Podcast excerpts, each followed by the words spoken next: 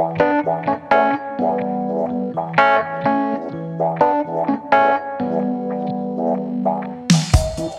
I'm David Kittredge, filmmaker in Los Angeles, and this is The Outcast presented by Outfest, where we have conversations with LGBT creators and allies to discuss their work, their inspirations, their passions, and the challenges of getting our authentic voices heard. And this is part three of our three part series called Highlights from Outfest, where I talk with filmmakers who had their work featured at the 2021 Outfest Los Angeles Film Festival. The Outfest LA Film Festival is one of the largest film festivals in North America, and in 2021 there were over 170 LGBTQ films selected. Joining me to kick off this episode is Mike Dougherty, Director of Festival Programming for Outfest, and the first movie on today's episode is Javier Fuentes Leon's The Best Families. Now, I've known Javier for a number of years, um, but he's most famous for his first feature, which was Undertow or Contra Corriente, which was a huge deal on the gay circuit and is a great movie. And if you haven't seen it, you have to go see it. It's amazing. But The Best Families, I actually argue, is a better movie. It is really a great film. It's um, it's it's such a wonderful ensemble piece that is like an upstairs downstairs look at Peruvian society, which I'm sure many people listening to this, if any, have no experience of what that even I didn't, I didn't like, know. I had no idea. what that even yeah what that even looks like, and it's it's one of those you know, it's one of those. I, I I live for those kinds of stories, especially when the upstairs folk get what's coming to them, or or like, or, or are are so like you know hilariously lampooned. Like that's like what Luis Buñuel's entire career was. Yes, it's, like, it's very Buñuel. it's very Almodovar, you know, Yeah, because they're absolutely. basically it's populated by women who run the entire ensemble. The, the- all the plot is basically propelled by women, and there are several women there that are, I think, much more in the Al- Almodovar like histrionic, crazy like compartment. Yeah, and it's just it's a wonderful like contained drama that goes to like hilarious places and dramatic places and queer places, and it, it's it's it's just a really a joy to watch. It's it's wonderful, Yeah. and, and and to get and to it's like you. I kind of I want to talk about it, and and you'll hear in the interview. I it just you just can't give anything away. Like there's basically the the main. There's a huge twist that happens about I would say 30 or 40 minutes in, um, which I guess is not a twist, it's really just the plot. But it, to give it away would just be sacrilege. And it's just so wonderful to watch this movie and watch how it all just gets crazier and crazier and better and better as it goes on. It's amazing. And just to say, that's the reason you go to film festivals. You get to watch Yeah. these movies untouched by reviews or Twitter chatter or anything like that, and really experience like. Until I started getting to go to festivals, like it was so rare to have that experience where you're seeing a film completely removed from any reaction to it and just experiencing it. It's so lovely. I, I remember there are so many. I have so many stories about going to see a movie where I literally didn't even know the genre of the movie. Maybe I knew Mm. Yeah. the director, or maybe I knew that like one of the people in it. But literally, you would go there and just, okay, what you got, you know? And Yeah. and this is one of those lovely discoveries. If you if you don't need to read about it, don't read about it. But it's so great. The best families. And then speaking of the reasons you go to a film festival, one of my favorite movies at Outfest, and it, and, and it was not an Outfest premiere. It premiered at Sundance, but Outfest was one of the few places that that has like big festivals that has done it before it's going to get a theatrical next year. Is a movie called We're All Going to the World's Fair, which is almost impossible to define, and it's amazing. Tell us about We're All Going to the World's Fair because it's I just can't say enough about it, and I don't want to say too much. What I love is like the it's almost impossible to define. Mike, go ahead. Uh, exactly. Yeah, it's like you do it. I don't want to do it. yeah, exactly. I'm just like, I have like, because in the process of like, you know, telling folks about the festival, like I often am called upon to, to you know, give you what this movie is like movies are about. And when I come to this movie, I'm all like, I'm gonna sound like an idiot trying to like keep up with what this movie is about. But I mean, essentially, it is it is a well. To preface this, it played in our platinum section, which to me is one of the most exciting sections in Outfest. I love it. um, I yeah, love the gears- platinum section so yeah. much. It, it gears towards the experimental and avant-garde and the keeping queer weird uh, of of the festival, and um, they're the kind of films that I think like are are the most exciting queer content, like from history to now. Like it's it's these are the filmmakers that like push the boundaries and and got queer cinema on the map, um, and they're continuing to to really make exciting things. And this film is uh, directed by Jane Schoenbrun, um, and it's you know it's about uh, a young woman who is playing this secret dark internet role playing game uh, in which they go to the World's Fair and somehow starts to see changes within herself um, as affected by this game. And that's really all I can say about it because Yeah. it's like when you start to describe it, it just gets so out Yeah. there and crazy. Like you're like the experiencing of the film is what makes it so intense and wonderful. Um, but it suffice it to say is is a pretty magnificent piece of work. It's also interesting that it's playing at Outfest, of course, because Outfest, you know, we we do LGBT movies. Um, there is nothing really explicitly queer in this movie, in in the sense that there is no actual like gay, bi, lesbian, queer content.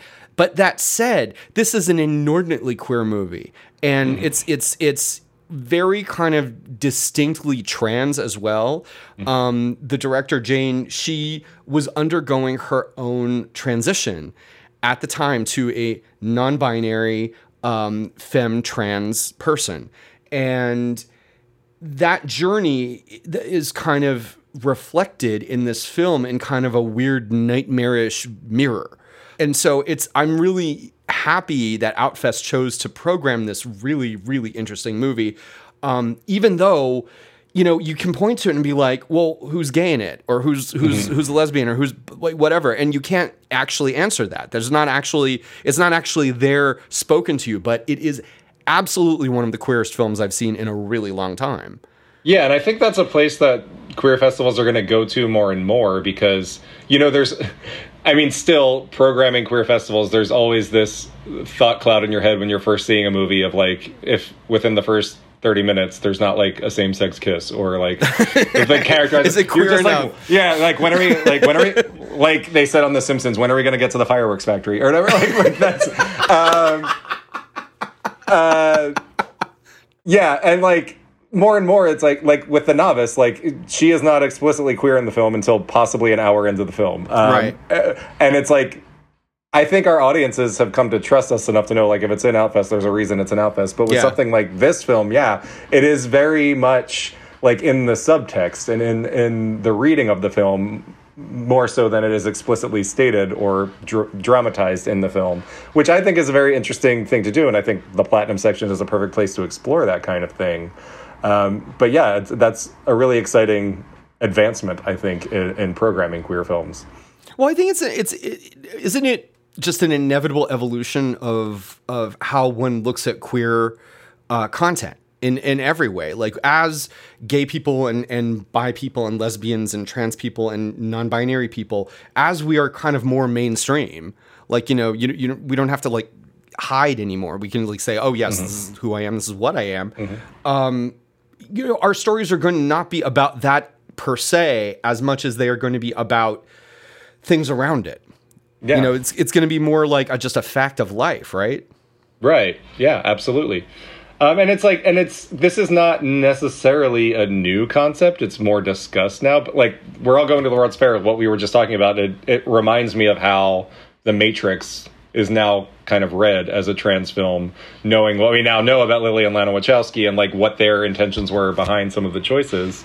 Um, that is that is often when you look up like you know trans folk who are saying some of the best trans films the matrix is often listed. And like watching the matrix you'd be like where's the trans stuff? But then you read these and you're like oh that's where the trans stuff was. Yeah. It's so funny when Jane and I spoke, um, and you'll hear this in the interview.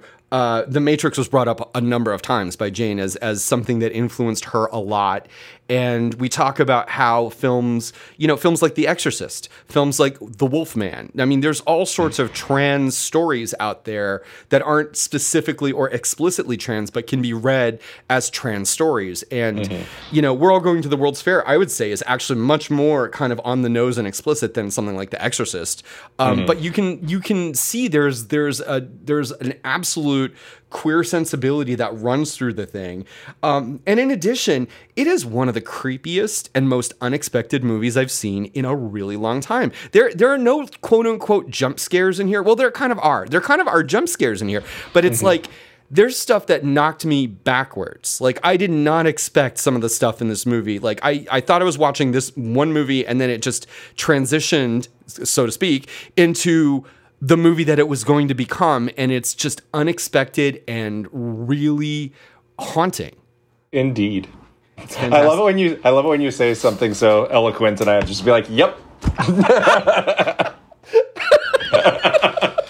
Anyway, these are fantastic films, Mike. And again, I want to congratulate you and the entire Outfest team for pulling off this year uh, under circumstances that were less than, you know, ideal. Here's hoping in 2022 it can just kind of, you know, be if not back to where we were in 2019, then at least, you know, a lot closer. amen to that. Yeah. Well, 20, 2022 is Outfest 40th anniversary. So that is going to be special no matter what. And we're going to blow it out in whatever fashion uh, we can blow it out in July 2022. I can't yeah. wait. And congratulations on a fantastic festival. I had a blast. Everyone I know who went had a blast. And these are some amazing films. Thank you so much. Thank you, Mike, for being here.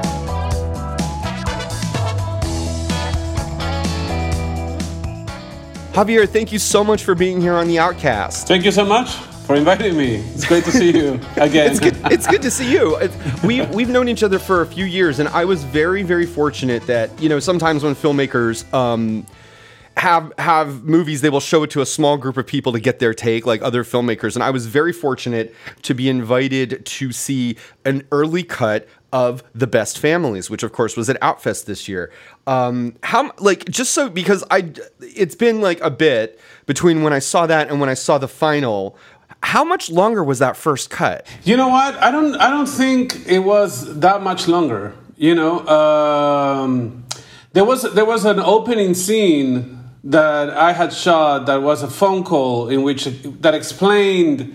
I think it set up the movie. Right. Um, you know, I don't know if you I mean, needed I, it because, like, honestly, like I watched it again with Craig like uh, last night, and I'm like, oh my god, this is like a different movie. This is it flows so much better. It's such a great little movie. I just loved it. It was so much fun. How how was the Outfest screening? It was great. I mean, uh, it's been. I was really excited about the Outfest screening because I thought that this would be a movie that the Outfest audience would enjoy. You know, of course, with you know COVID and all that, it wasn't full. I, I, was I was dreaming for it to be, you know, a full a full house, but that's not possible. you know, uh, right? But right. it was great. I think it was one of the warmest experiences we've had. You know, so well, it's a very warm movie. I mean, basically, like for for you know, Javier, you, this is your third feature. Um, yeah. you know, your first feature, of course, was the now classic Undertow, or I, am going to try to say this, but I, you can tell me if I'm Contra Corriente. Yes, no, it's not wrong. Is that a bad accent? I have a bad accent. I know. I'm sorry. it has an accent, but it's but it's fine. It's contracorriente. Yes. well, basically, Undertow is a now considered. I think I can say a gay classic. Really, it's like it's about um, two lovers. One dies and comes back as a ghost to do some yeah. unfinished business, and it's lovely yeah. and wonderful. And it played basically every festival on the planet, um, LGBT ones certainly, uh, and it won a gajillion awards. So that was a very auspicious coming onto the scene for you, right? It was. It was. Uh, you know. It, yeah. I mean. It was a great way to to feel like okay, I can I can be in this world you know, because I studied medicine. I, I came from Peru. You know, I'm I'm I'm in Peru right now. You know. Uh, this is. The, I, I think young, this is the longest. This is actually the longest distance in, interview that the Outcast has done yet. So this is this is yeah. You're oh, speaking great. to us. well, we had Lauren Hadaway, who was the director of The Novice, um, on uh, just the, the, last highlights episode, and uh, she was, she, you know, we were talking from Paris because she just relocated there. So it's just oh, wow, like I feel like I feel like we're just like sprouting out into the world now. Um, yeah. but you're there in pre-production for your next film. It's actually a mini series for Netflix. oh my goodness. That's yeah. fantastic. That's so good. But getting back yeah. to Undertow, like the the rapturous acclaim that your first feature had, that must have just been like into- like amazing. Like every filmmaker I know kind of wishes for that kind of a reception um, of, of, a film that they, you know, that, because you'd been thinking of that for a very long time. That had been burgeoning for a very long time, correct? Very long time. I, I mean, it was actually a, a one act play that I wrote when I was uh, studying at CalArts you know, in, in LA. And, and, and at that time, actually, it was, uh, the love triangle was not gay. It was a fisherman that was married and had a, an affair with a whore of the town with another woman, you know. Mm-hmm. But when I came out myself, which I came out late, I said, this is stupid and I need to make it, you know. Not only did it make it a better movie because it's more dramatic for a man to have an affair with another man in a small fishing village, but it made it way more personal, you know. And the and the ghost became yeah. a symbol, a metaphor for being in the closet, you know. Yeah. Yeah. So it worked in so many ways that I definitely wanted to go that way. But it took me like eight years to find the financing, and you know. So yes, from the moment I had the idea of turning that one act play into a feature and, and a feature with a, with a gay love story in it, it took me until I made it. It took me like ten years, you know, or nine. Just it's it just takes a while, and this, this is something that I tell like you know up and coming filmmakers, and this is something that I tell people who don't like kind of know haven't been down this road. It's like you know um, I mean, I've been right now working on a project for I think over four years now, and it's gonna it's finally gonna come to a close in the next year. And uh, like more than one like relative or cousin or what like just, is just like, you're still working on that?" I'm like, "No, you don't understand. This is yes. entirely and that's normal. quick, actually." I know, I know.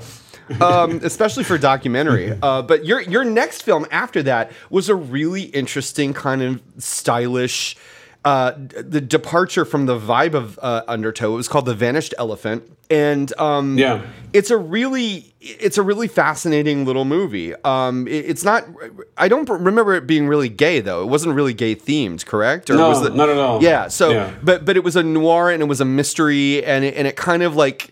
Uh, subverted expectations. Like you go in thinking it's one thing and then it becomes another. Like, how did that come about? It's funny because you know uh, my films. Uh, live in different universes, you know, they're in different right. genres, you know, but I don't make a decision of like, okay, now I want to go into, now I want to make a thriller. It just, right. I had this idea, you know, that, and it was very influenced by, you know, writer, writers from Latin America like Borges and Cortázar and Bolaño, you know, but it was also influenced by, uh, of course, film noir and, but not only the classic film noir, but also Mulholland Drive and, mm-hmm. you know, which is a great film noir. You know, yeah. Um, well, I did. I mean, you can see the, the the Mulholland Drive influences, but also like Raymond Chandler and all yes, all totally. that all that stuff. Yeah. I mean, it's Dashiell mm-hmm. Hammett. It's very, it's yeah. a very interesting, stylish little movie. Um, and that was you know in 2014, and then you were on a series. Uh, no, did you create yes. the series? I forget. Like, or did you just no, no, direct no. it? it? I was invited to be one of the writers and to be the lead director of the first season, but I wasn't the creator of the show. Of okay. The, of the, of the,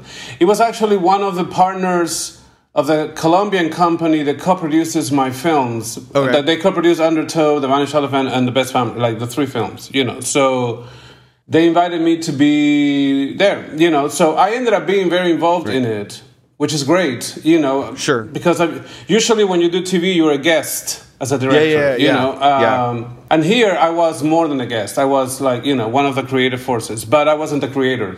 But say. that's interesting because like you, your first, your first shorts, your first two features, you know you, you wrote them you know you were very very it was very much your vision this would have been your first kind of work for hire situation exactly um, yeah. what was what was that like kind of like pivoting to kind of realizing someone else's vision and kind of participating in and adding to that vision it, i mean i was very afraid at the beginning you know because i because yes i always thought that what i wanted to do was create my own visions and then try to make them happen you know. Uh, and, and even the even the topic of that tv series is about a guerrilla fighter from the farc it's called wild, know, wild uh, which is, is one of the, is, most yeah. you know one of the most violent uh, guerrillas in, in latin america. Um, he escapes it and is trying to fit in again into the you know normal city life. But of course his past is always catching up with him and and it's something that I would have never told on my own. But right. but it was really well. The pilot was very well written, and there were some scenes that I that really inspired my imagination. You know, and I was like, okay, let's see how this goes. And it was actually I had a lot of fun. I always thought that I that I did directing because it was one of the steps to you know tell a story from the beginning to end. Right. But but doing that TV series, I realized that I love directing. You know, uh, even if it's not my my if the seed doesn't come from me. You know? Right, right, right. But you can, but I could like get on Netflix and watch it here. Correct? It's called Wild District. Totally, yeah. Yeah. It's called Wild District, yeah. And you can actually, uh, you can watch it in, in, in Spanish with subtitles, or you can watch it dubbed if you want. You gotta love Netflix. They, they they they do they do make it very easy to like you know if they if they have content it's just like oh it's here and it's here in this way and it's here in this way. exactly. Which yeah. brings us to the best families, which is it's a little bit of everything. But the one you know filmmaker, I'm sure you you're you know you've been asked about this, and uh, his influence is all over this. Is uh, Pedro Alamo, uh, Pedro? God, oh my God! I'm, it's it's early. I'm sorry. It's Pedro Almodovar.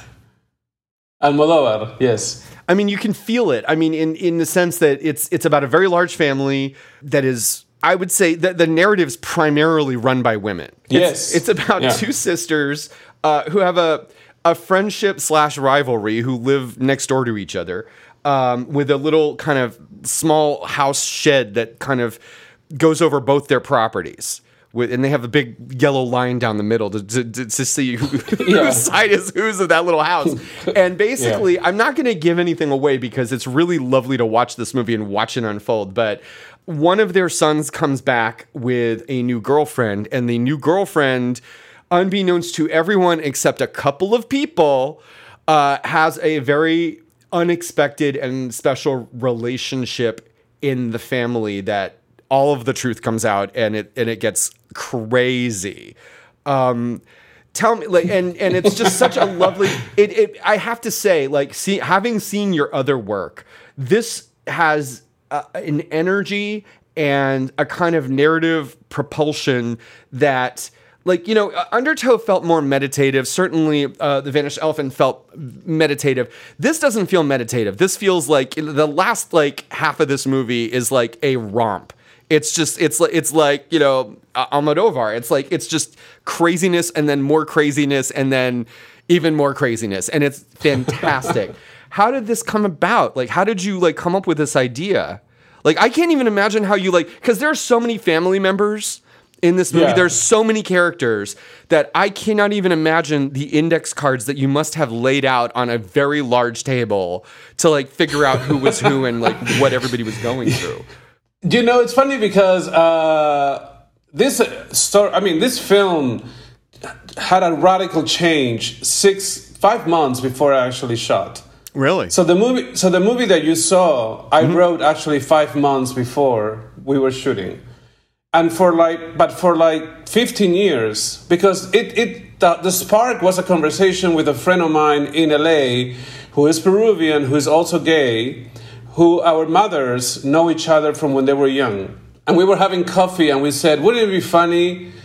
And this this was around, I think, when Spain when, when the first countries, not the U.S., when the first European countries started to like uh, approve gay marriage, you Okay. know, um, and so we were f- laughing about wouldn't it be funny if we just showed up in Lima and said that we are uh, that we got married, you know, our mothers will go crazy, and out of that, for the longest time. you know and out of that for the longest time this the movie was about the guy that comes from Spain and and the gay guy that is in Peru Right. actually being a couple that married in Spain, but in the eyes of the family they were just roommates. Right. And, and the whole secret that came out was about them actually being gay and a couple and it coming out. And the, and the mothers going crazy, and the grandmother telling them, if you want this to not become a huge thing, you need to pretend that you're cool with this. And therefore, the mothers threw a wedding for the gay oh, guys. Oh, Well, that's a very different movie than the because because I mean, that that sounds like kind of a standard. I, I'm glad you changed it because I, that, that sounds like a very standard issue kind of 90s early 2000s kind of like gay movie. Like I've seen like Totally. 15 movies like that from Outfest. Like you know, so Exactly. but what you Yeah. do. But what you do, um, especially because there, there, there still are those two gay men, like you know, who Yeah. used to have a thing. Um, and wait, are they technically cousins? I think they're technically cousins, no, right? no, no, no, no, no, because they're, they're actually not, the, the, the, the, the mothers are not sisters. They're best friends from when they were young. But don't they have the same birthday? No, it's close. The, the birthdays Oh, are. okay. I thought they were dates. twins. I thought they were sisters, and we were trying to figure out like, okay, but they're the cousins. But the cous okay, that's okay. The cousins are okay. Yeah, but there's, There's- there's no- yeah, otherwise if it goes into incestuous. Yes, I know. We didn't yeah. want to. I'm sorry, I misinterpreted that. But um, but okay. It's not. It's not very clear. And actually, and, and, and to be really honest, the reason why it's not very clear is because I took out that first scene in which that is explained. But I have to. But I have to tell you, like, I remember seeing that cut, and I remember liking it, but thinking it was lumpy. And I think I told you that I was just like, well, you know, I was with it, and then my mind kind of went away, and then I was with it, and my mind kind of went away. Like when I watched it this time with this cut, this final cut, I was never. My mind was never wandering, not once, not even a little bit. So, like, That's- whatever, that's whatever you did, that was the way to go. Um, ab- absolutely, it was just, it's just so wonderful and fun and easy to watch and hilarious. I think Um, it's because you know the main comment that we got when you actually saw it was that it took a while to start, and therefore. So you and the reason out the why it took a while, Yeah. the, the reason why we took a while to start is because in that first scene that I cut out, there was a phone call that explained that this couple was coming, and so you were just waiting for the couple to arrive. But I take half an hour for the couple to arrive because I need to show you the world. And that's why people were like wondering when are they arriving because when they arrive, the funny part is going to start. Right, right, right. By taking that promise away, then you're just trying to figure out who these people are and not expecting for the funny to start later.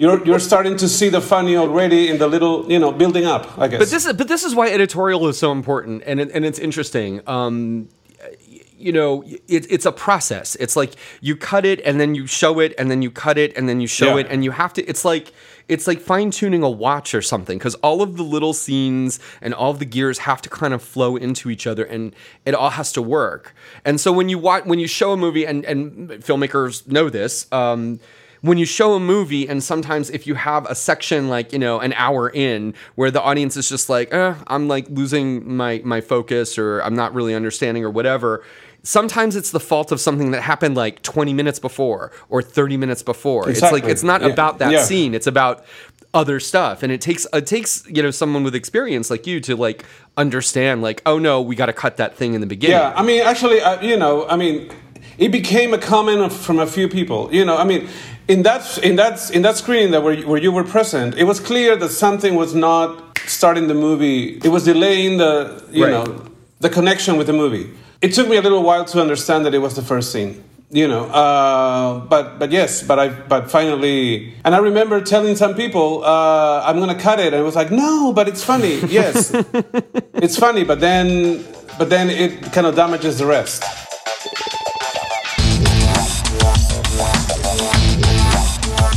But getting back to the gay guys, basically in this film, these two gay guys they grew up together and famously kind of fooled around secretly when they were teenagers. And one of them is with his partner, who's very hot in a pink shirt. Um, Yes. I forget, we, were, we were talking about him again. It's just like he doesn't have a, a huge role, but it's like every scene he's in, he steals. He's very funny. Um, Yeah. And then the other one brings home this new girlfriend, and he insists, like, no, I'm in love. I'm a gay man in love with this woman, but I'm still gay. Really, I'm still gay, but I love this woman. This is about this woman. I mean, that's kind of it's kind of a tough uh, needle to thread uh, to make that Yeah. kind of convincing. But but you do. I believe him in this film, and and. It, I, that took a lot. That took a lot of, in the performance, I think. Yeah, you know, but uh, I think we fight so hard, especially in places where it's not easy to come out. You know, to to come out. That Yeah. that somehow then we're locked into. So now that I'm gay, this is what I need to be. You know, Mm-hmm. and I think uh, what I was trying to say, and, and I'm not the only one saying it. You know. Um, Sexuality is fluid, you know, and and Yes. and you can fall in love with a person, you know. Um, so I'm, uh, Yeah. and, and I also wanted, you know, I mean, when I made the change from what it used to be about the coming out of the gay guys and the families throwing a wedding Right. to what it is now, which is definitely more about upstairs, downstairs. And, and in the previous version, the maids were a satellite to the story. Yeah. They knew before the mothers that the gay guys were gay, but Right. that was that was pretty much their involvement. You know, now they are in, they're crucial to the to the secret. I would I would even say it's the focus because like you know so much of your movie has to do with there's the family you know kind of doing what the family does with all their stupid secrets. But then there's the entire wait staff. And they Yeah. have at least what, like half the movie. I mean, really, they're Yeah. they're running the movie. Really, it's like Yeah, you know we see it kind of through their eyes for the most part. And the the big secret, which I don't want to give away, but I I, I want to I want people to see this movie, but I don't want to give away this secret because it's Yeah. so it's so good when you learn and you don't. learn- I mean, you learn it what like a half hour in, so it's not like the Yeah. big twist at the end or anything, but Yeah. it's so good and it's so well done the way that you do it that it, it would almost be criminal for me to give it away but it's it's it's basically that like you're you're you're making a comment i mean this movie is like completely inundated with comments about class. It's it's Yeah. it is very upstairs downstairs. It's very kind of gosford park. It's very um downton abbey really. It's it, it has it has basically like you know uh, the wait staff dealing with their own stuff and and and kind of the the the poverty or borderline poverty that they live in, and then these very rich, like you know, at times incredibly insufferable people um, Yeah. living their lives. And outside of all of this is uh, is this gigantic protest um, that's happening, which was very kind of timely. Like you know, so th- there's so there's all sorts of you know different kinds of forces at work. You know, there's the intra family stuff. There's the there's the upstairs downstairs stuff, and then there's this you know riot happening like down the street, which Yeah. is you know getting closer and closer to the family house. It's astonishing that you wrote this five months before you shot it because it's so beautifully balanced. And really, that would be the the the real key to this kind of a movie. It's just like you need a balance between all of these stories. Within those stories, you need balances between all of the different characters, and you have this encroaching drama or or or doom right in it coming. It's just like you know, is it inevitable that like you know these upper class people are just going to be you know like Buñuel like tossed out on the street or something horrible is Yeah. going to happen to them. You know, it's it's just it's fascinating that you that this was the direction you went and I find it so much more uh, powerful than what you just described as the original concept. Me too, and, and, and I'm glad. You know, I, I, I like the previous version, but I felt that it was what you just said. Maybe I mean it was it, it would probably would have been still relevant for Peru, but it wasn't relevant. It was more of a '90s to early 2000s kind of like you know movie that we that we've seen many times. Right. This one feels more relevant, feels more, and it's more about prejudice. That's why I mm-hmm. wanted to, you know, and I wanted to give prejudice to everybody. Not only the typical ones are prejudiced, the ones that you would expect, the macho guy, you know. Actually, the gay couple are the ones that are, ha- are having the hardest time accepting that the other gay guy is now dating a woman. yes, especially the mother. She has that. She has that whole thing where she's just like, he's just like, you know, won't you, won't you accept us, or won't you like meet her? And she says something like, you know, how should I know? You throw something new at me every time I, you know, you come home. Yeah. It's like, you know, you were dating a guys and now you're dating a woman. What do you want me to do? Yeah, exactly. So yeah, so I wanted to call, to talk about prejudice in all kind, you know, and and of course mostly class and race, but there's also a little bit of prejudice against different kinds of expressions of sexuality and in general, you know, it's prejudice from a, from a woman to another one that has decided to not have kids. There's that question like, why didn't why didn't you have kids? You Yeah. know, like how come you guys decided not to have kids? Well, the same way that you guys decided to have kids, right? Yes, yeah. I remember that know? scene. That was a really good scene. I have to say the ending is really warm-hearted though. Like like I, I was, you know, I, I think a movie like this can go one of two ways. It can go like super like, you know, Buñuel class struggle, everyone, you know, is ripped apart and thrown in the street Yeah. or whatever. Or it goes the other way and you actually it's it's such a lovely, warm-hearted, loving ending. Um, although the very end is just really funny. Like the last shot, the last shot in your movie is really hilarious. It reminded me a little bit of Eyes Wide Shut in a way, uh, with the, like you know the the the big ending of Eyes Wide Shut, the last line of Eyes Wide Shut. It was you know it's uh, it, it's you similar to what you what you pull off in the last shot of this movie, which is very funny.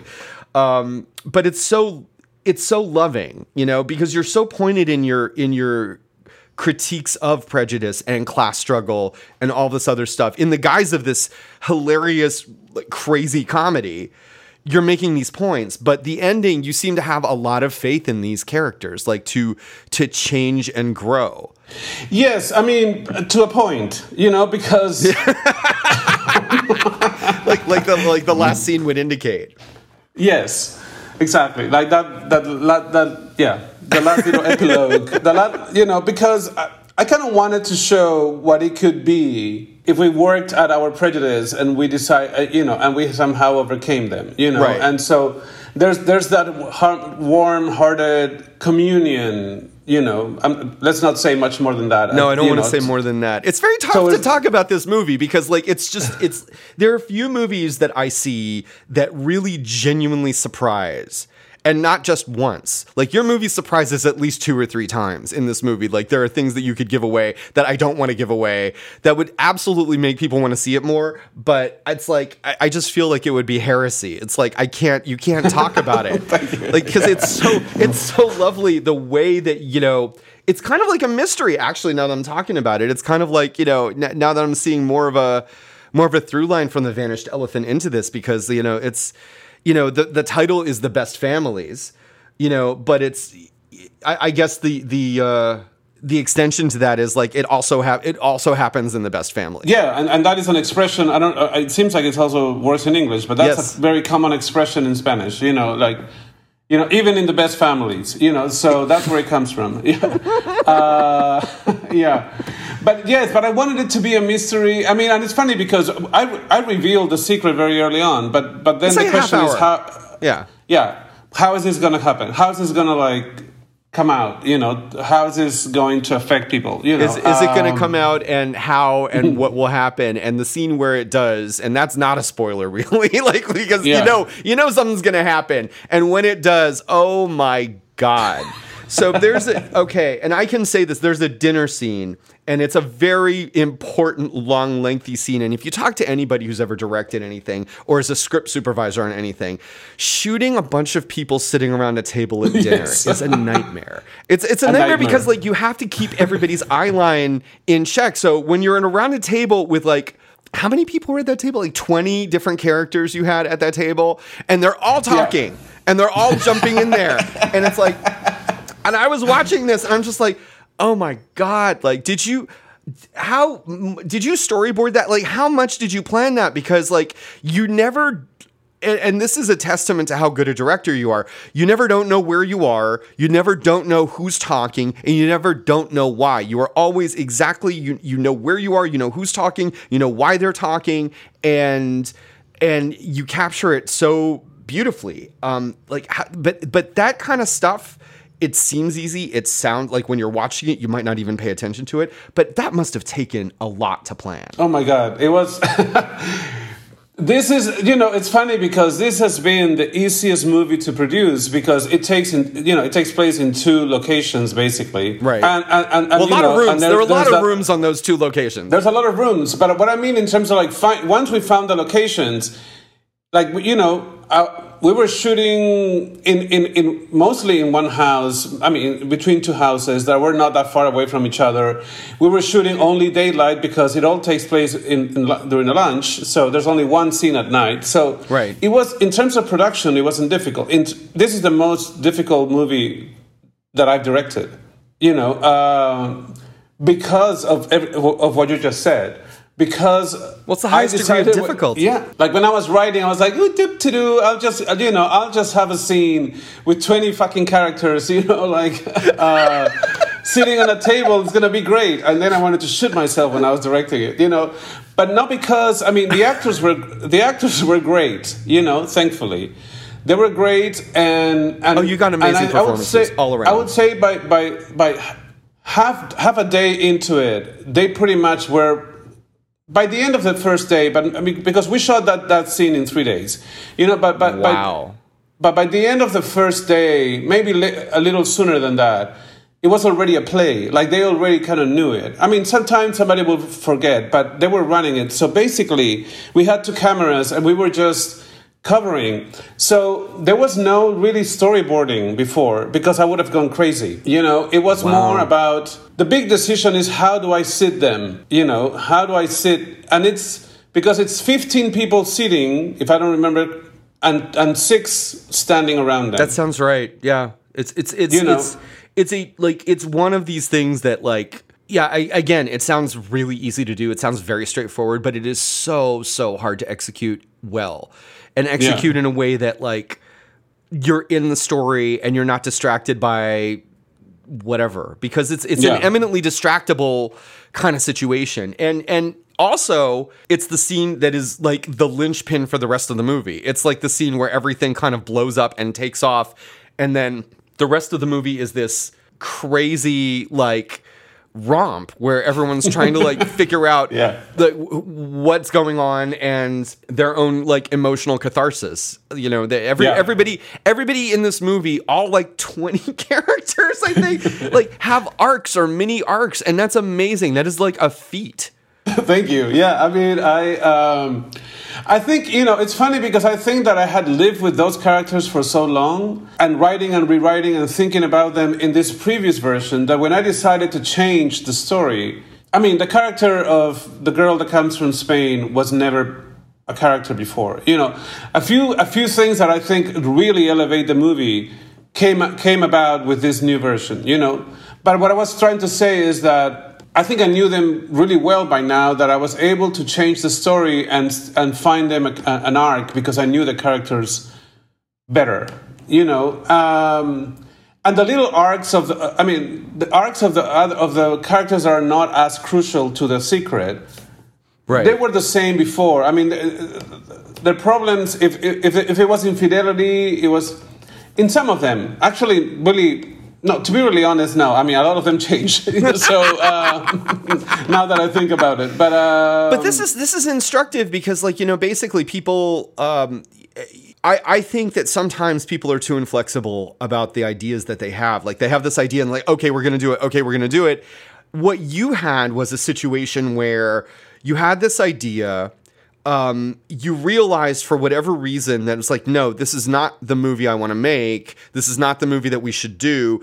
It's this other movie that's kind of different and better and and and a, and a kind of a different story but you embrace that you embrace that change and i think that it's that kind of flexibility that kind of separates the, the you know the really good directors from the ones that kind of like you know hang on and just make whatever they thought of first it's it's it's it's it's tough it's tough to pivot that way It is. It is, but but there was something really inside telling me this is an okay movie, but but this is not something that I'm yearning to tell anymore. right You know, You'd grown I out a- because yeah, I grew out. Yeah, exactly. Because that idea showed up. I mean, th- that first conversation with my friend that started everything happened even before I made Undertow. So, Wow. and even though Undertow is in a whole different world, the universe, genre, whatever, it, it talks about being gay and or being different sexually, you know, uh, uh, um, and coming out. You know, so I felt like I had said it is a lot about coming out. And, I, and even though it's a different world, blah, blah, blah, I was kind of repeating myself a little. That was one of the main issues that I had with the previous version. The other one was that my first two movies and the projects that I want to work on that are mine, I mean, that come from me, they all have, they all use somehow magic or, or the surreal or the not real to talk Yes. about very real issues. yes it's true I felt like in this in this when I changed to the version that that you saw to the movie that it is now, um, I feel like the little house is symbolic. You know, I mean, The one in the before middle. it was it was very pedestrian. Now it has some. The movie has more symbolism. Even the even the protest and how the protest starts to affect our characters. You know, uh, and I'm, I'm not going to say more. It becomes, I mean, yes, it is part of, of comedy, and in comedy things are heightened. But, um, but in this new version, I feel like the little house and the protest and all that adds a little bit of other, I, I don't, it's not otherworldly, but symbolism, metaphor, you Right, know, and, right. and I feel like before I didn't, I didn't have it. So that was not something else that that I think join you know connects my films. The other one is you know I mean because people tell me your films are nothing alike, and I was like, yeah, but in all of them there is somebody saying this is really me. What you thought about me, it's not what I, what I am, or what you thought it was true, it's not really true. There's some, there's a, there's a confession, there's a secret, there's something revealed, you know, which is funny because it's not on purpose, but Well, clearly I have, you know, well, it's, it's about it's about revealing the self. It's about intimacy. It's about being Yeah. vulnerable, and it's about being authentic. And those are very powerful. yeah, and and very kind of you know uh, foundational queer uh, themes.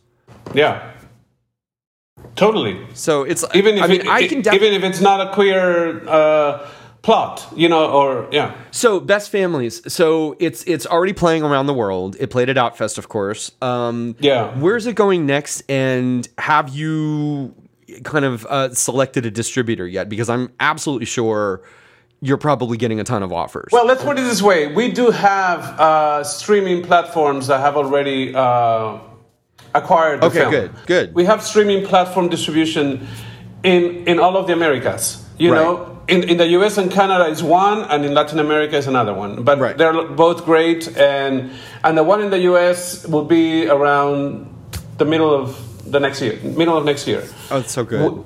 I'm trying. I really want to find a way to have like a little bit of a theatrical distribution, but it's super hard right now. Right. And it probably will be pinpointed to a few cities in the U.S. right. We'll see. I'm hoping that it can happen. So Is, is there a chance this will be uh, Undertow was Peru's submission for the Academy Awards? Like every country had, like every year, every country submits one film to be uh, potentially nominated as best foreign language film at the Academy Awards. Is there a chance that Best Families will be the same as Undertow? I- we're hoping, yes. I mean, we, you know, we're submitting it to the. I mean, each country has a, an entity that is recognized by the Academy Awards as the entity that presents the film. right. So right now we are presenting our, you know, the Peruvian filmmakers who have had a film, and and, and, and you know, because of the pandemic, it's changed, and now Sure. virtual distribution is actually accepted. So, so I don't know how many films are, I'm going to be competing against, you know, uh, from Peru that have had distribution within the year, because it's also they've also extended it. It used to be that by September 30th, that was the cutoff Mm-hmm. deadline, you know. And if you release your film in November, it will go for the next Right. year. It's all Now it's all crazy. Jan- th- this last two years, it's all It's all- everything it's is all up in the air. I mean, the Yeah. Academy rules themselves, even for movies that that play here, have been up in the air the last two years simply because of the pandemic. So.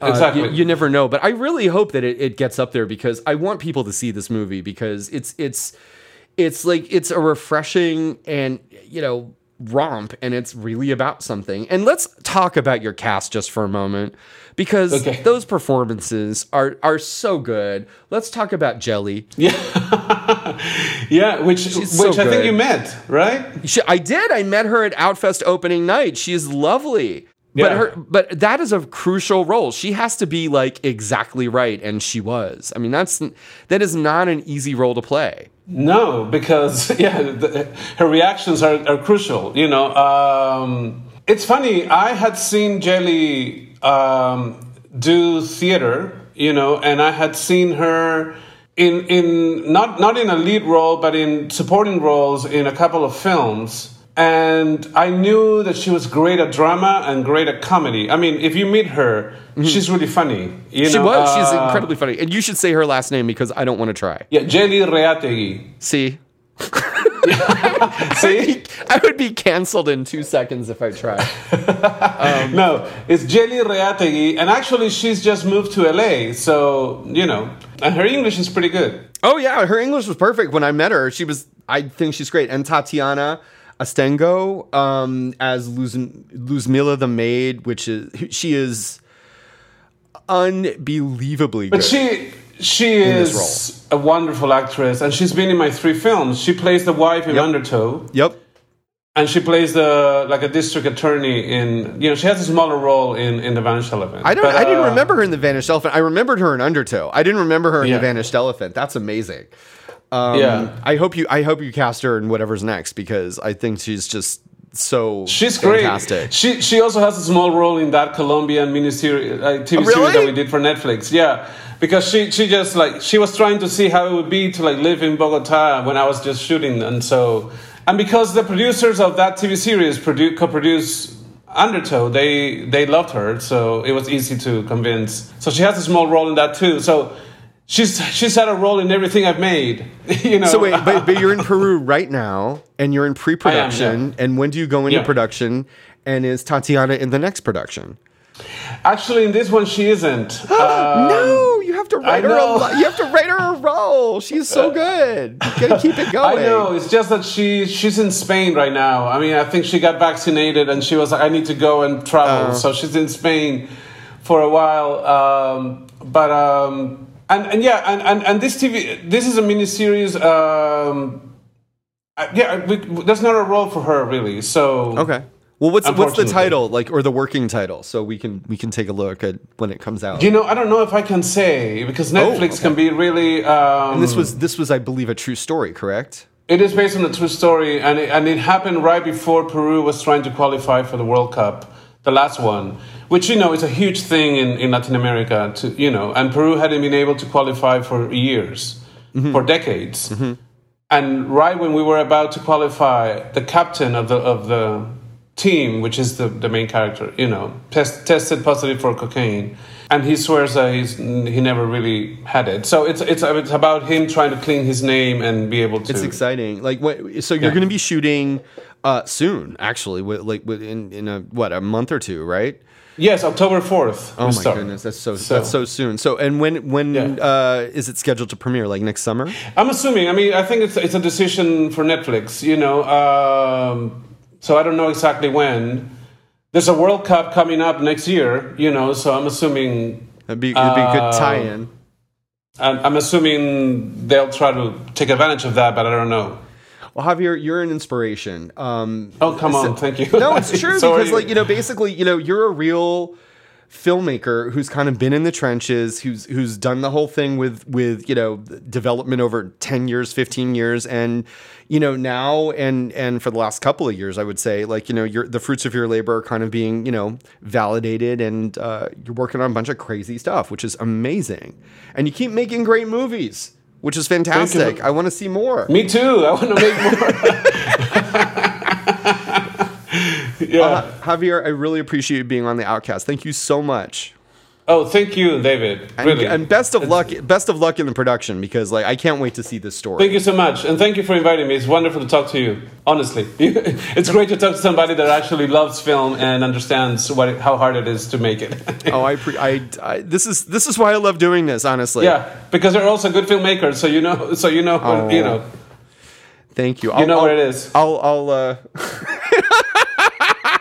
I'll go I'll get, like once once this documentary comes out, I'll probably go on other people's podcasts and do the same and be like, "Well, it took a long time." Exactly. Yeah. We'll Anyway, switch roles. thank you so much. Coming up after the break, I talk with Jane Schoenbrun about her surreal, thought provoking, and unsettling film, We're All Going to the World's Fair. Do you want to know more about Outfest? Of course you do. You're listening to this podcast. Outfest is the only LGBTQIA arts, media, and entertainment nonprofit organization in the world whose programs empower artists, communities, and filmmakers alike to transform the world through their stories while also supporting the entire life cycle of their career from outset to legacy. And what that means is it is one of the largest LGBT film festivals in the world and one of the largest film festivals in North America. Also, Outfest has a tremendous number of programs for young filmmakers as well as archivists preserving gay stories for all time. It is a truly outstanding organization, and especially right now, we would love your help. Please go to outfest.org and learn how you can become a member of this fantastic organization.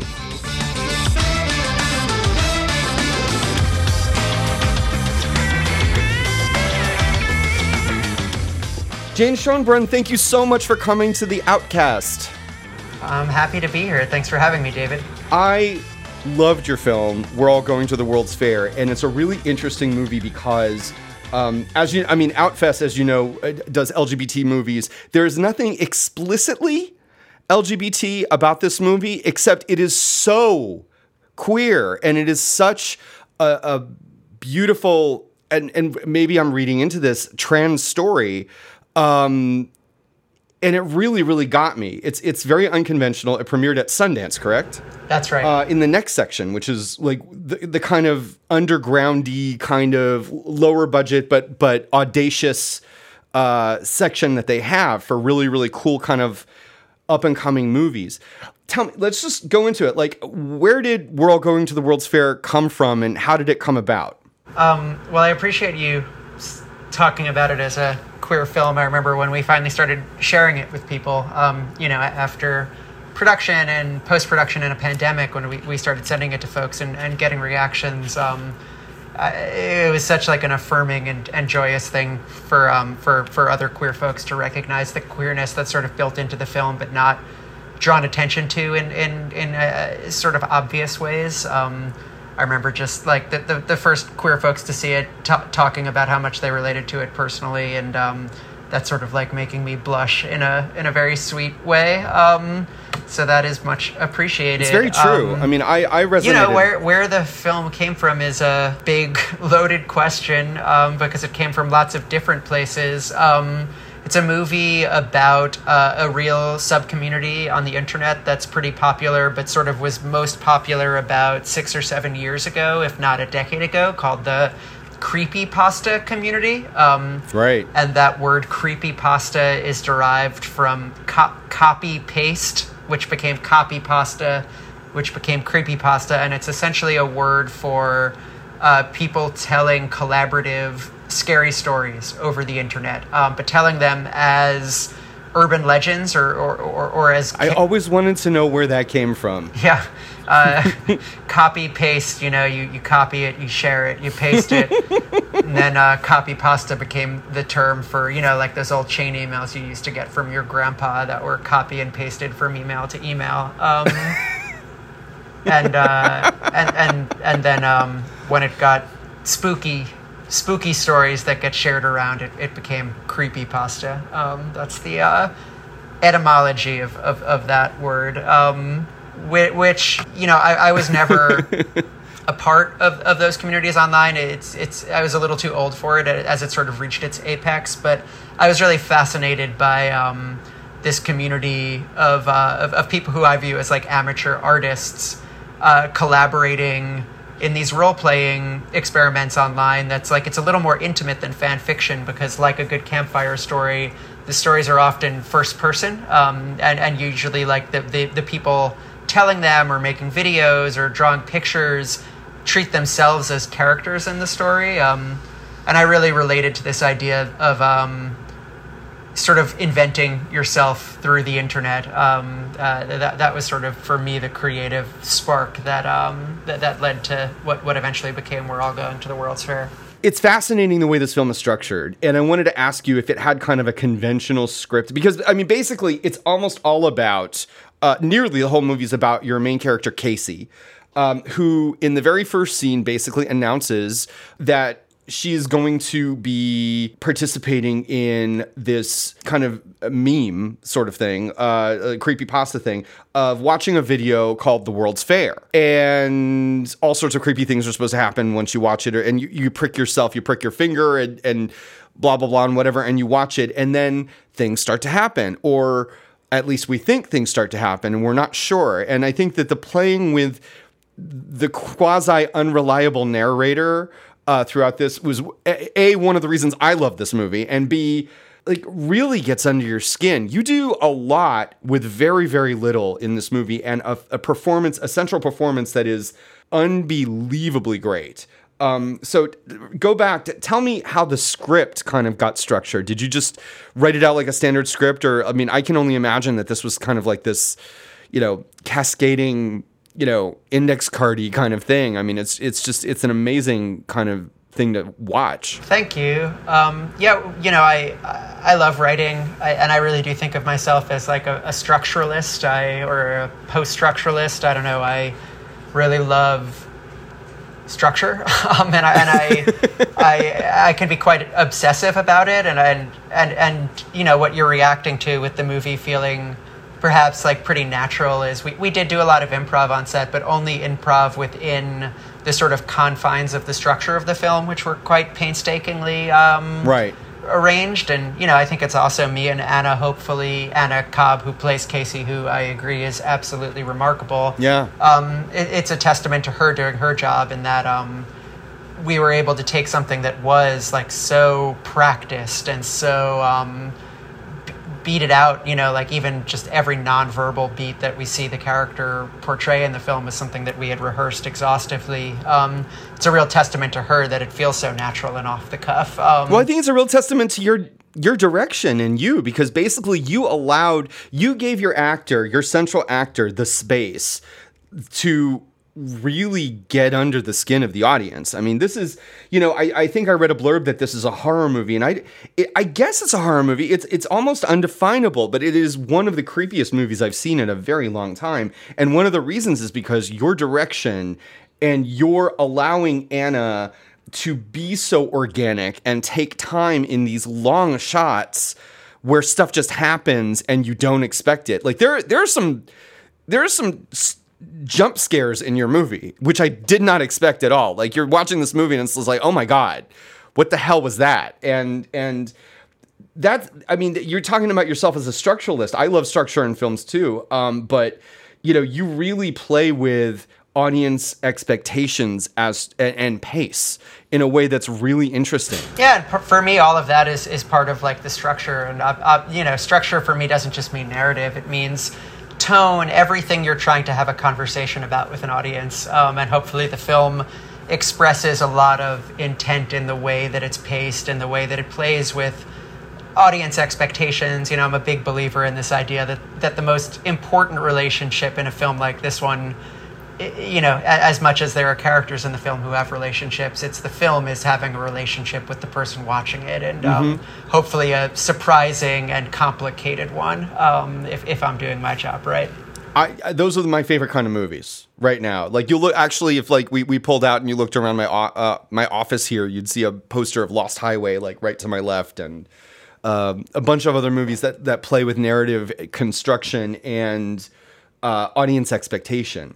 And it's so it's so refreshing to see a movie that plays with audience expectation and narrative construction, um, especially on what I'm imagining is a very low budget. I mean, you know, tell me if you can like when you started this project and like how long it took you to kind of like see it through. it's such a hard thing uh, as you know like a filmmaker who makes things um, in a sort of ever evolving way to sort of trace the project back to its origins i would i would put it at 2014 um, when i read about this true crime case that has since sort of become quite notorious um, Was the these- Slender Man thing? yeah, the Slender Man stabbing case, which I won't recount in detail, but these two young girls who both had um, a, a pretty severe form of schizophrenia um, read about this online boogeyman and ended up trying to sacrifice their, their friend to this boogeyman online. I read about this case and and, it, and and through it discovered this creepypasta community of, of amateur storytellers online and just became really fascinated not so much in like the sort of uh, unsavory gruesome true crime case itself but all of the implications and the sort of metaphor of the internet as a space through which role playing and identity can um, can be mitigated um, through through uh, through storytelling. Um, and from there you know, I ended up making an archival documentary ab- about the Slenderman true crime case called A Self Induced Hallucination that, in many ways, was almost a, a mood reel, um, if you will, for, th- for this film. Um, and, uh, but, but uh, you know, I, I sort of like evolved my thinking about what was fascinating to me about that case and about this community. Uh, pr- until I had a story um, that felt really personal and, and that, um, that that felt more in line with something that I'd like to tell rather than like a, a more uh, straightforward true crime adaptation. Well, let's talk about how you felt this was personal because I think this goes back to the the the queer trans allegory thing. I mean, did this because you you have transitioned, you are non-binary, and this this transition was at least in part taking place while this film was being made, correct? Uh, yeah, that's correct. I, I started my physical transition um, after we had wrapped production on the film, but certainly before the film came out. Um, yeah. Well, did this film? I mean, I guess the the obvious question is: Did this film? How did this film kind of reflect what you were going through? I mean, if you if you watch the film, I feel like it's more straightforward. But I'm kind of leading you into this. it's like you know, talk to me about I guess about how Casey um, and what she goes through in the film reflected your experience, or at least your fears of your experience. So much of the film is about a young person online. Um, experimenting with identity and experimenting with um, who they can be. Uh, we, learn right. pretty we learn pretty early in the film that the character is coming from a home and a social situation. Um, although we don't learn a lot about where they're from, we certainly get the sense that this is a person who is not allowed to experiment with their identity in transgressive and deep ways. Um, right. In their real life, um, and and so I think like a lot of young queer people, myself included, you go looking for that online in this space um, where, where in, in a very freeing way, if, if you're um, sort of feeling tethered to a, a sexual or gender identity uh, that, that's, that, that, that's being forced on you in your daylight hours online, you can sort of, you know, where you're decoupled from uh, your actual appearance in some cases, your name, the, the way that like you've learned that others are perceiving you um, the, the, the, character and you know I think for a lot of young queer people online finds I think a lot of a, a lot of potential in the space of the internet to push right. boundaries and try to discover themselves. Um, and certainly this is something that I was doing as a teenager. Um, you know, and that as I started thinking about as an artist, uh, gaining the confidence and overcoming, uh, you know, like a lot of shame and repression uh, that that I had sort of been living with from from from a very young age. Um, it, it, really became for me a, a, very similar journey of like making a film that felt like really unfiltered and really true to a queer identity that I myself was like coming to terms with as I started work on the project. But beyond that, I think that as I was coming to terms with the fact that I was trans and that I likely needed to transition for my own, you know, just to save my life, honestly, um, to live in yeah. the world as the person that I wanted to be for the first time ever, or at least since childhood. Um, as you stop avoiding these things as a, as a trans person, you start feeling uh, dysphoria uh, uh, in, in, a, in a much more present way in your life, right? Instead of sort mm-hmm. of like pushing it down and trying to avoid it you're looking it head on, and um, you know, and, and so those feelings and this feeling that you know I think all trans people or most trans people know quite well um, that that that can be very hard to describe to cis people, um, but that is quite a horrific and, and nightmarish and existential, emotional uh, muzzle over over your life. Um, I, th- I, I, I was sort of reflecting on and trying to express this feeling as I was trying to start, you know, the process of, of moving past it and confronting it. Um, but the way that I went about expressing this in the film, and honestly, when I started working on the film, I did not know I was trans and did not have the language that I'm speaking of now to talk about this. Um, uh, what I what what I eventually realized is what I was doing wasn't so much telling a story about a character who's trans femme or trans masc who's going through what will be the first stage of a transition. I d- I don't think the film is so interested in a um, overt trans narrative, but what the film is interested in is trying to not only through the character and through the way the character is expressing themselves, but through the filmmaking itself, through the structure of the film, through the um, pacing, tone, ideas buried within the film mm-hmm. express this feeling that I didn't have a name for, and that I think is a very hard to articulate feeling, at least in language or the language that we currently have as a culture. Um, and obviously, as we moved closer to production, and, and I moved towards kind of like first coming out to myself, then coming out to the world, then transitioning um, to the place where I'm at now, which is about. Uh, mm-hmm a year and change into my physical transitioning and, and starting to finally really shed those feelings of dysphoria, um, although they never go away completely. Um, it, uh, you know, like the, the making of the film definitely mirrored this, um, this coming out process, but also this process of trying to put words and language to really difficult things, which I think is what the character is trying to do as well. And I think that's the power of the film because as a cisgendered man, I'm watching. I, I don't have the, the the personal experience with what you're describing of this kind of this dysphoria. Um, I know what it is to come out as a gay man, but I don't know what your journey is. But I, after having seen your film, I mean, I can't I, I can't say that I know, but it's like I was given a peek into an experience that I simply had no experience of. And I think that's one of the reasons why I reacted so strongly to your film, which was eh, basically this is this is why we have art. You know this this exactly what you're talking about is why we have it's one of the greatest things about cinema as an art form. Like you can enter these worlds and experience things and emotions from people that you would not in any other kind of way be able to experience these points of view and emotions. And it's very very powerful i mean your movie like and I don't want to I don't want anyone thinking that like this movie is somehow medicine or something. This is this is a lean, mean, creepy little like thriller really. I mean it's it's a mystery, it's a horror, it's a thriller, it's it's a lot of things. But what Anna Cobb as Casey shows in in in the film um it's quietly devastating a few of these moments. And I don't want to give any of them away because the best moments in your movie, Jane, are the ones that I did not expect, and there were more than a few. Um, I love going to a movie and not, you know, you know, being surprised. And your movie surprised me consistently. Thank you.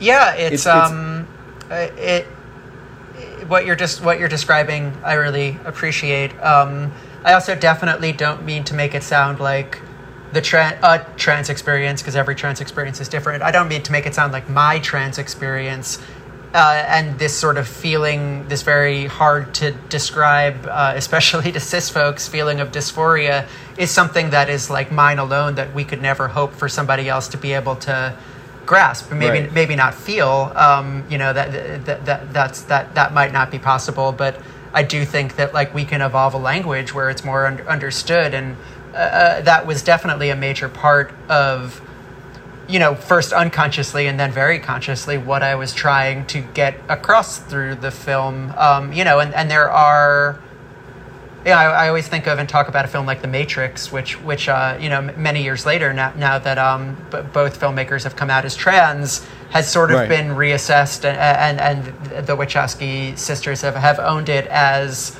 a trans allegory uh, in, in, a way. Um, mm-hmm. But th- you know, mm-hmm. this this was a film as a, as a young person that, that really spoke to me. Um, you know, its its themes of um, a feeling of life as a simulation and this desire to sort of escape from an identity that um, that that that isn't your own somehow or that isn't quite uh, your own. You know, they, they were reading a lot of um, Jean Baudrillard while they made the movie, and I was obsessed with Jean Baudrillard right ar- right around right, that, makes sense. Right that around, uh, sense. you know, right around the time I was I was coming out. So I do think there is, you know, and it's something that the character in my film is really struggling with as well. This feeling that they're not real. Um, this is like one manifestation of, uh, of, of dysphoria that I think. Um, you know, we, we can all relate to that, whether or not we, we felt exactly that feeling, right? It's sort of like an existential thing that goes beyond the feeling of not being in the right gender or body. Um, right.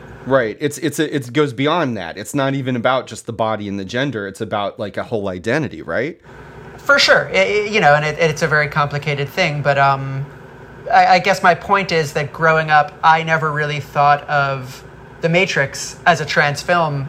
I thought of it as a film that I loved and thought was cool and interesting, and that expressed something that felt right on to me about myself. Um, but then you know you contrast that with Boys Don't Cry or Silence of the Lambs or you know right. more, more recently um, you know th- these other films uh, made by cis people with a real cis gaze um, starring mm-hmm. cis people playing trans people Um, mm-hmm. You know, and these are films that I don't relate to. Um, mm-hmm. And these are films, though, that we think of as trans narratives. Um, well, but you could go back to The Exorcist, which was made by a, a very cisgendered man, uh, hyper butch, who like shot you know blanks with guns on totally. the set to like keep people in stress. But The Exorcist has been read as a trans narrative. Um, there, there are tons of movies that. Uh, even the Wolfman and, and stuff like that have been read as kind of trans oh, for sure, and, and um, trans trans people, trans critics, especially um, especially younger trans critics, have done a lot of writing about horror and, and body horror, um, and yeah. Um, you know the Cronenberg. Sorts, uh, Cronenberg is a huge one for most trans people, uh, I think. Um, and this sort of like uh, one thing that I really relate to um, is, is, like liminal space as a very uh, potentially trans um, aesthetic, and, and film really lends itself to it. This sort of idea of like dreams uh, in film is something that you know from well mm. before I had sort of come out as trans was was fascinated by in my work. Um, I I guess like my my point is that um, a lot of the energy of making a film and being out in front of a film that isn't explicitly trans in a classical way, but that I think is really fucking trans by proxy of who's making it and the perspective that they're reflecting on by making it, is about reclaiming what a trans narrative is and could be. Mm-hmm. Um, and, you know, this is really like to finally have premiered the film and seen a response from trans critics and just trans people on, on social media and on Letterboxd relating to the film incredibly deeply and talking about feeling like the film is capturing this like wisp of smoke that they've never really been able to articulate um, mm-hmm. that they see something of themselves in is um, is very moving and, and you know like very affirming for me as a, as a you know trans person still pretty early in, in their transition. Yeah, I can't, I can't imagine how validating that must feel. But I will say though, having seen the film, even if I didn't know who made it or your story at all, I still would have regarded it as kind of a trans narrative or a trans metaphor, a trans film uh, because it just it's imbued. I mean, it's really just very present in the film for sure. And um, you know, the, the, the, so much of I think the queerness of the film comes across in the loneliness of this character stuck in this small place, which I think is um, oh, absolutely something yeah. you know most most unfortunately queer and, and, trans people who grew up around when I grew up um, can relate to. Um, this sort of like very complicated cocktail of shame and anger and um, desire uh, and, and boredom, all sort of like combining. Uh, um, you know, this the, is this the, this the this ennui. is yeah, this is very much the essence of um, of Casey in the film, and um, you know, something that obviously I was pulling from my own sort of like queer youth experience to to express. Um, and uh, you know, it's it's also um, about somebody who finds horror beautiful and you know is sort of like clearly inspired by whether it be you know like goth or punk or uh, even like juggalo culture right like expression right. expressions of the grotesque as beautiful is clearly something this character is interested in you know anna and i talked a lot about this on set the idea of like how somebody could find beauty in horror. And I think it has so much to do with not finding what you're looking for as a young person in daylight, you know, or in like the small town sort of uh, picture of American life that that that that perhaps straight people have an easier time sort of buying into and, and falling in love with at a young age. Well, I think it's just because that that's the if you pardon the expression, that's the matrix that's been set up that they do fall into effortlessly so they don't feel the need to question That's right. the reality of this. I mean, I think that's one of the blessings that any LGBT person has. It's like we are put in this place where we are forced to because of who we are we're forced to question all of these like quote unquote like baseline realities that everyone all around us takes for granted. And it's just like no wait a second. That's not how life works because i know what i am and i don't fit into this. So that's the cognitive dissonance we all need to work through as gay people or as, or as lgbt people uh, is that you know we don't fit into this matrix. Therefore we're not wrong maybe this maybe this setup is wrong maybe everything that they're telling us about what you're supposed to be and what you're supposed to want and all that stuff is completely you know wrong um, and i think the healthy ones of us come through that the other side and and you know and then you know there are many people who don't and that's a tragedy That's right. Um, yeah, I think that's all very much at the heart of what the film is exploring. It's also um, a film that was really made during the sort of um, trauma of uh, seeing yourself um, for the first time very clearly, and, and, and then the trauma of, of starting to come out, um, which obviously, as a trans person in 2019, uh, is, is, a, is a difficult thing. Um, sure but y- it's also hopefully about expressing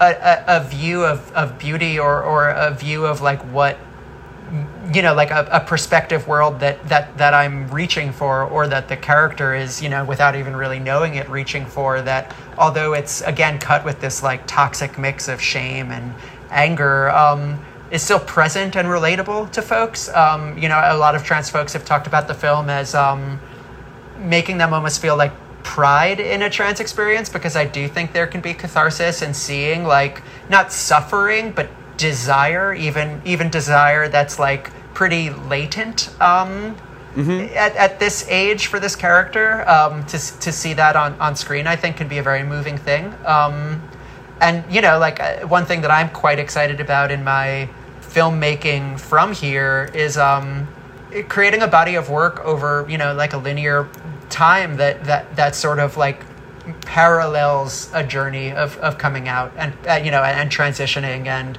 living in in the world in, in a more peaceful state um, I think that there can be something like really healing for folks about seeing a film like We're All Going to the World's Fair, you know, and knock on wood as the first in a in, in a sort of series of, of films that, while not plot related, can hopefully track a transition through an artistic lens that we haven't really seen so far in the world.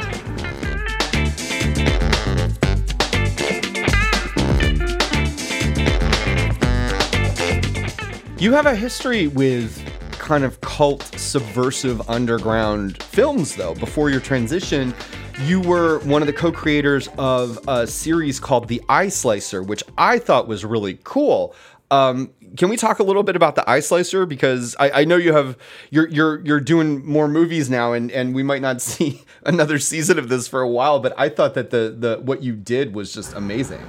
For sure. Thank you. That's really nice. Um, yeah, it was a project and a real labor of love um, between myself and my um, my co-creator Vanessa McDonnell, who's a great filmmaker and producer in her own right. Um, the origin of the Eye Slicer was actually a, a project that I put together called Collective Unconscious. Um, again, just talking about dreams. Uh, this was a project where I invited filmmakers to adapt each other's dreams into short films, and then we combined those into a um, uh, omnibus of, uh, of dream films, essentially. Um, a very like experimental Lynchian sort of uh, project. Um, and one of the main takeaways from that project, which was really joyous, and, and I got to work with some phenomenal filmmakers like Josephine Decker um, and Lauren Wolkstein and Nuotama Bodomo, um, Dan Carbone and Lily Baldwin. Um, there was something so lovely about working together as a unit of weirdos trying to make weird art um, rather than everyone sort of like going it al- alone um, with their weird short film. Um, Right. and this was sort of the founding principle of the eye slicer, which um, what the eye slicer was uh, is um, was for now uh, was a um, uh, we called it a punk rock DIY touring TV show. Um, we would we, we we would essentially make mixtapes, um, and some of the stuff on the mixtapes were original things that we were making. Some were things that we were commissioning artists to make. Some were just a great great short films that we had seen out in the world at film festivals that we thought fit a vibe. Um, and the mixtapes would be themed around very like sort of intangible ideas. Maybe there would be an episode all about the internet, or an episode all about bodies, or an episode all about gender, sexuality, Right. global warming, whatever it might be. Um, you'd see a lot of different experimental work um, that, uh, that that was sort of uh, reflecting on, on these themes and, and speaking to something larger than the sum of uh, you know than, than the individual parts. Um, and we would tour it around. You know, we would throw parties in different cities and uh, drive across the country like uh, you know like we were in a band. And uh, it was sort of this it was sort of this effort to create a real space for regional DIY art making um, in a country where very quickly as an artist you need to start worrying as a film artist especially because of how high budgets need to be even for a really cheap film like mine uh, you you have to start worrying really early about commercial concerns and we wanted to create a space for a sort of next generation of young people who wanted to do transgressive bold things to have room to do that and, and, and to have a community of others that they could grow and thrive with. Um, it's it's work that I think is really important and that I've I have had to sort of take a step back from as I've you know started to be comfortable in my own skin and started making my own art as an artist. But I do hope to return to, if not the eye slicer, this idea of um, of, of of of creating a space for really bold experimentation. I would love to see more of that because I think that that's that's the kind of stuff I live for. I just think it's well. Thank you. so- you know, I wish it- I wish that there were more people like you, David, who were living for weird, low budget art. Listen, I will tub thumb for weird low but weird low budget art like until my dying day because honestly, like, you know, you can only have so many damn Marvel movies. Um, you know, and- clearly, clearly not. Clearly, you. Uh, clearly, there's no such thing. Well, you know, it's like it's funny. I mean, by the way, did you see Rodney Ascher's documentary Glitch in the Matrix? Yeah, I really enjoyed Rodney's film. I kept thinking about Rodney's movie Glitch in the Matrix. I think that's on Hulu, um, and everyone should go see that because I, I loved it. It's a great movie. Um, but it would be an interesting double feature with We're All Going to the World's Fair. I just kept thinking of it when I was watching your movie. Yeah, it um it premiered at Sundance this year as well, and and uh, I didn't know Rodney uh, going into the festival, but we we became sort of uh, email and, and text buddies uh, d- during the festival. Um, and Rodney's the best. He's great. yeah, really really smart filmmaker, and I, I've liked his work for a long time. I you know all, the way back to Room Two Thirty Seven. Um, Room two three seven is so good, and the Nightmare is really good too. I mean, it's there. He's just he's just a fantastic filmmaker, but he kind of embraces. I mean, he's a cisgendered straight man. Um, and yet, you know, it's funny watching your film and your take on a very similar. it- It's a very similar theme. It's about the internet and how it relates to reality, like how we determine reality through the medium of the internet. Um, For and, sure. and, and and and how it relates to ourselves and how we view ourselves.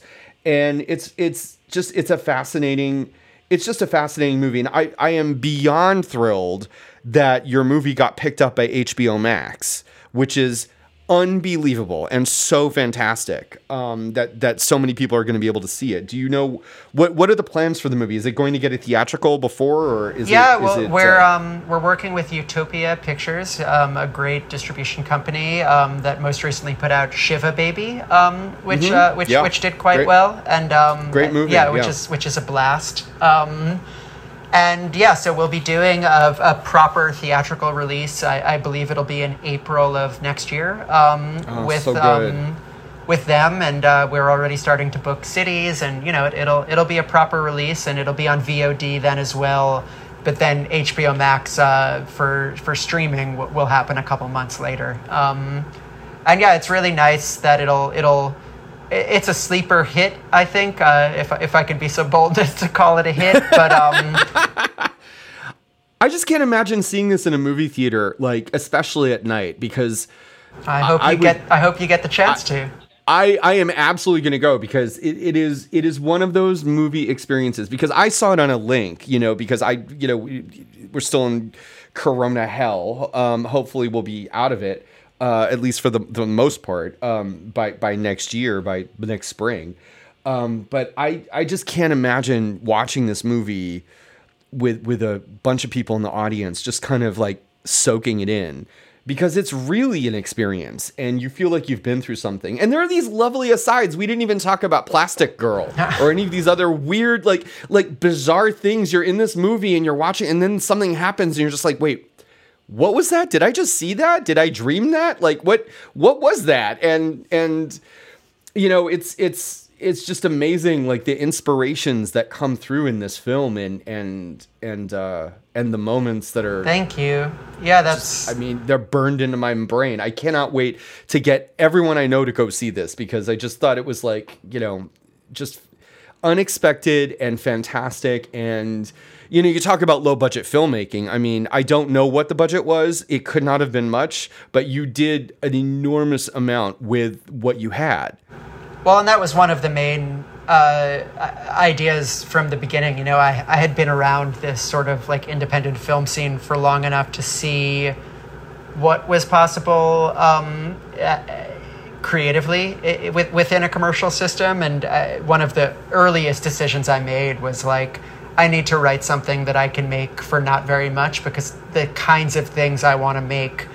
I don't think anyone's going to write me the big check for, at least not Right. yet. Um, That's very smart. That's very, very smart. that would be my advice to young artists is um, to not reach too high too early but to make sure you are cultivating a language that is fully your own um, in, in your early works so that you have sort of a not a calling card but a you know like a north star of who you are as an artist to con- you know and con- to continue evolving that hopefully at bigger budget levels from there Right, right, write stuff you can get done and make it fantastic, and and just kind of work your way toward those and more specific, expensive you know? projects. don't um don't, Yeah. don't act out of fear of what you think people want, but make the thing that y- you want to exist. And that's, uh, by the way, that's so hard to resist because you're always in that position when you're doing smaller projects, lower budget projects, like, oh, will this play? And I think the only real advice that I like, one of the only pieces of real advice that I've ever given to like uh, first time filmmakers or, or up and coming filmmakers is just like, you just have to be authentic. You have to, like, the one thing you have to be, even if you don't think it will quote unquote play, like, get it done, shoot it, like show it to a bunch of people as a rough cut, and like you know, then if it doesn't play, you you deal. But it's like generally speaking, if it's really authentic, if it's from your experience and your heart, it will play. It might not even play in the way you think it will, but it's gonna play. Well, and, and also, um, generally speaking, and there are obviously exceptions to this, but when people try to make a low budget film without famous actors in it, that's trying to do the same sorts of things that bigger films are doing, it's usually just Right. going to play as the worst version of, of, uh, of what people can accomplish with a lot more money. So, Yes. you know, time time to true. time to zag. You know, time time to time to own the fact that you have to do something a little different. Jane, I absolutely want to talk to you about like dream movies and liminal space. I want to talk about like Exorcist 2 and Brainstorm and Dreamscape and like Lost Highway. I I could talk to you for hours, but I know I know we have to cut it uh, reasonably short and uh, bring it back to we're all going to the World's Fair. But I am so thrilled it's going to get a theatrical. I am so thrilled that people are going to see it. I know that the reviews are probably going to be ecstatic. I know the reviews out of Sundance were ecstatic. Um, so I just I cannot give you any more good vibes and more congratulations for this piece. Be- and I cannot wait to see what you do next with like you know a little bit bigger budget uh, as you want. Um, because I, I you know it's so rare that you just sit down and see a movie and you're just consistently you know your expect expectations are consistently undermined you know i really did not know where this movie was going and in the last 15 minutes my my jaw was open. You know i was like oh wow. I did not expect it to go here.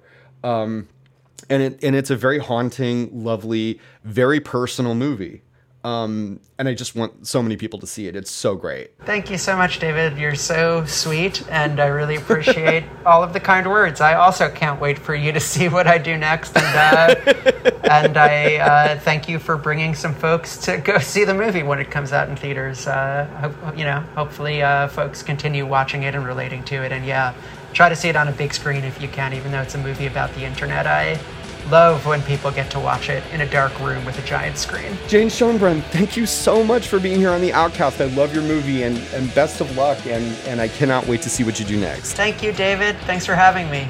And that's a wrap on season two of The Outcast. The Outcast is hosted, produced, and edited by me, David Kittredge. The executive producers are Alan Konigsberg, Ismail El Sharif, and David Kittredge. My sincerest thanks to Daniel Crook, Kerry Stoughton Jackson, Damian Navarro, and the entire Outfest team. Music by West One Music Group. Every episode of The Outcast has been mixed by Craig Lauren Smith. Thank you so much, Craig. And for more information about Outfest, the film festival, the programs, and all the ways that you can help support LGBT voices, go to outfest.org. A big, big heartfelt thank you to Alan Konigsberg, without whom this podcast would literally not exist. Thank you so much, Alan, for your support and friendship. You're the best. The Outcast is a production of Milton Ventures Media and Triple Fire Productions. I'm David Kittredge. Thank you so, so much for listening, and have a great fall.